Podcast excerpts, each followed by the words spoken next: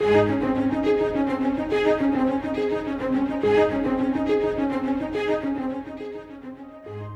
first section of Psalms has been called the Genesis Psalms. They help us to realize that every good thing begins with God. The Psalms provide a roadmap for the journey ahead. In them, we learn to bring every emotion and experience of life into the presence of God. Join Scott Pauley now as we study God's Word together.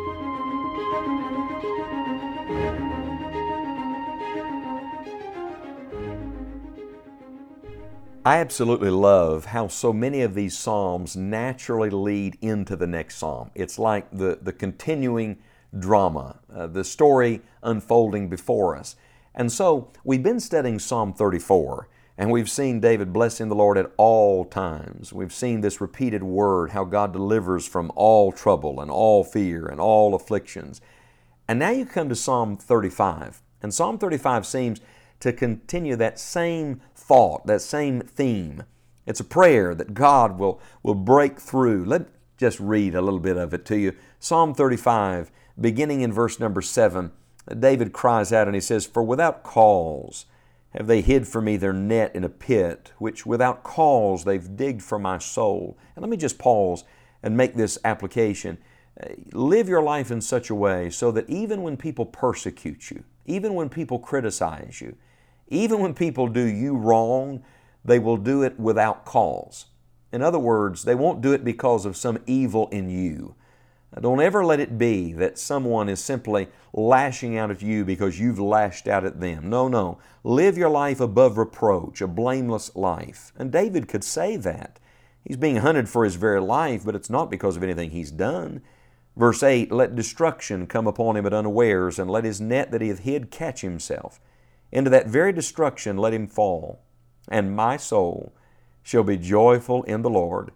It shall rejoice in his salvation. Don't you love this? Here is David, hunted in harm's way, and yet he's still joyful. I was with a man recently who's been in the Lord's work for many years, and he was so full of joy. He just exuded the joy of Christ.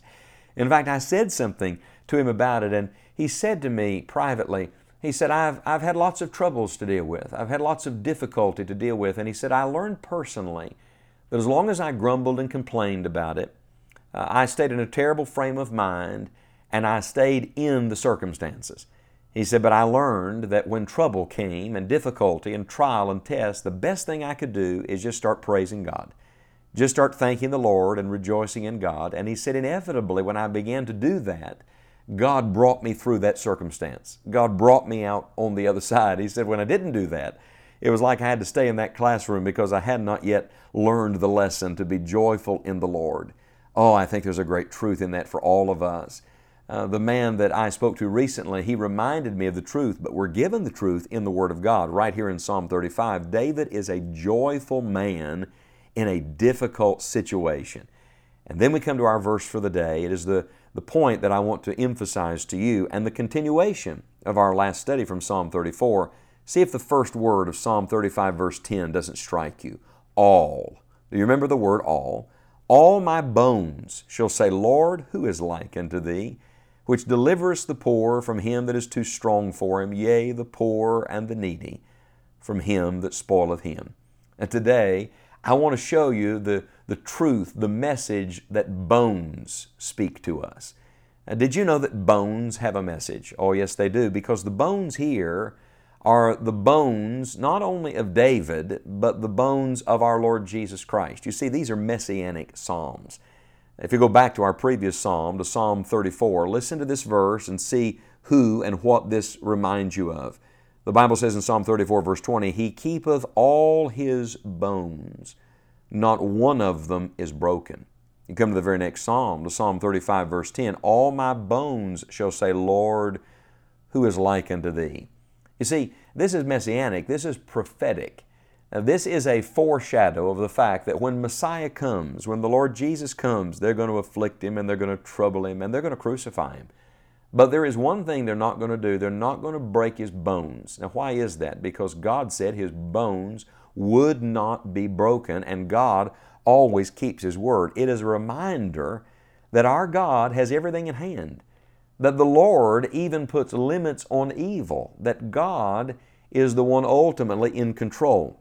Let's compare Scripture with Scripture. If you come to the New Testament, uh, to the book of John, the Gospel according to John, chapter 19, listen to the setting at the cross. In verse 32, then came the soldiers and brake the legs of the first and of the other which was crucified with him. But when they came to Jesus and saw that he was dead already, they brake not his legs.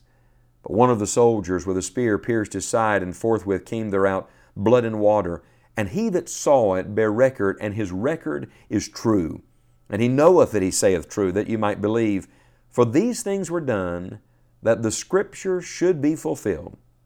A bone of him shall not be broken.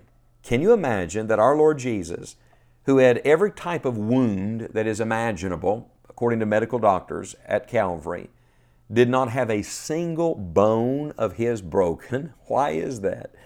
Because God said all the way back in Psalm 34 and Psalm 35 uh, that his bones would not be broken and that in fact those bones would speak to us. So, what's the message of the bones? All of his unbroken bones say that God is true. All of his unbroken bones say, Who is like the Lord? All of his unbroken bones say, He delivers the poor and needy. All of his unbroken bones tell us that God never breaks his promises. That what God says He will do, He will do, and you can trust Him. I love this thought. To prove that all really means all, he points to his own Son. He points to the Lord Jesus Christ, and he says, As surely as I took care of my own son, I will take care of you. We know, of course, that David is on the run for his life when he writes these words. You'll remember that the setting of the previous psalm, Psalm 34, was that he's had to run from Gath. He's had to leave the place where he thought he could find refuge. And there was a man named Doeg the Edomite who saw him leaving there, and Doeg brought great trouble and persecution to him. In fact, Doeg was a spy. He told the king where David was running to, where he was hiding. And so the saga continues. And yet, don't you love this? That in this historical context, David could just keep saying, you know what? God's taking care of all my bones. God's meeting the needs of all my life. God's protecting me in all circumstances, and my bones cry out that there's nobody like the Lord. That was true in David's day. And then we know, of course, it's true of the Lord Jesus Christ that not one of his bones were broken, and his unbroken bones remind us of God's unbroken promises to us. But let's bring it home to our hearts, shall we? Let's bring it right to where we are. You know, God brought me to this psalm and this truth many years ago at the end of a very trying day, dealing with one problem after another, one thing after another. And God brought me to Psalm 34 and Psalm 35, and He pressed on me that God is the God of all, and that the Lord will take care of His children in whatever circumstance they find themselves in. So, no, you're, you're not in the same circumstance Christ was in, certainly not. He took your cross. And yes, you're probably not in the same circumstance David was in, but whatever circumstance you're in today, I want you to know that God is the God of all. And the God who kept all of David's life and the God who kept all of his son's bones from being broken is going to keep you right where you are. So here's my advice to you. Here's the application. Do what David did in Psalm 35, verse 9. Say to your soul, I'm going to be joyful in the Lord. I'm going to rejoice in His salvation today. Maybe you can't rejoice in the circumstances, but you can rejoice in the Lord in the midst of the circumstances because our God is the God of unbroken bones.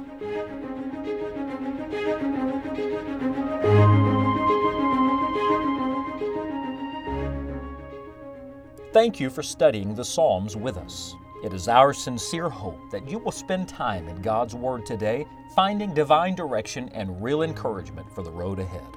Visit scottpauley.org to download your free copy of a ready reference of the Psalms, along with other helpful resources for your Christian life. We would love to hear from you, and we look forward to having you with us again on the next Enjoying the Journey.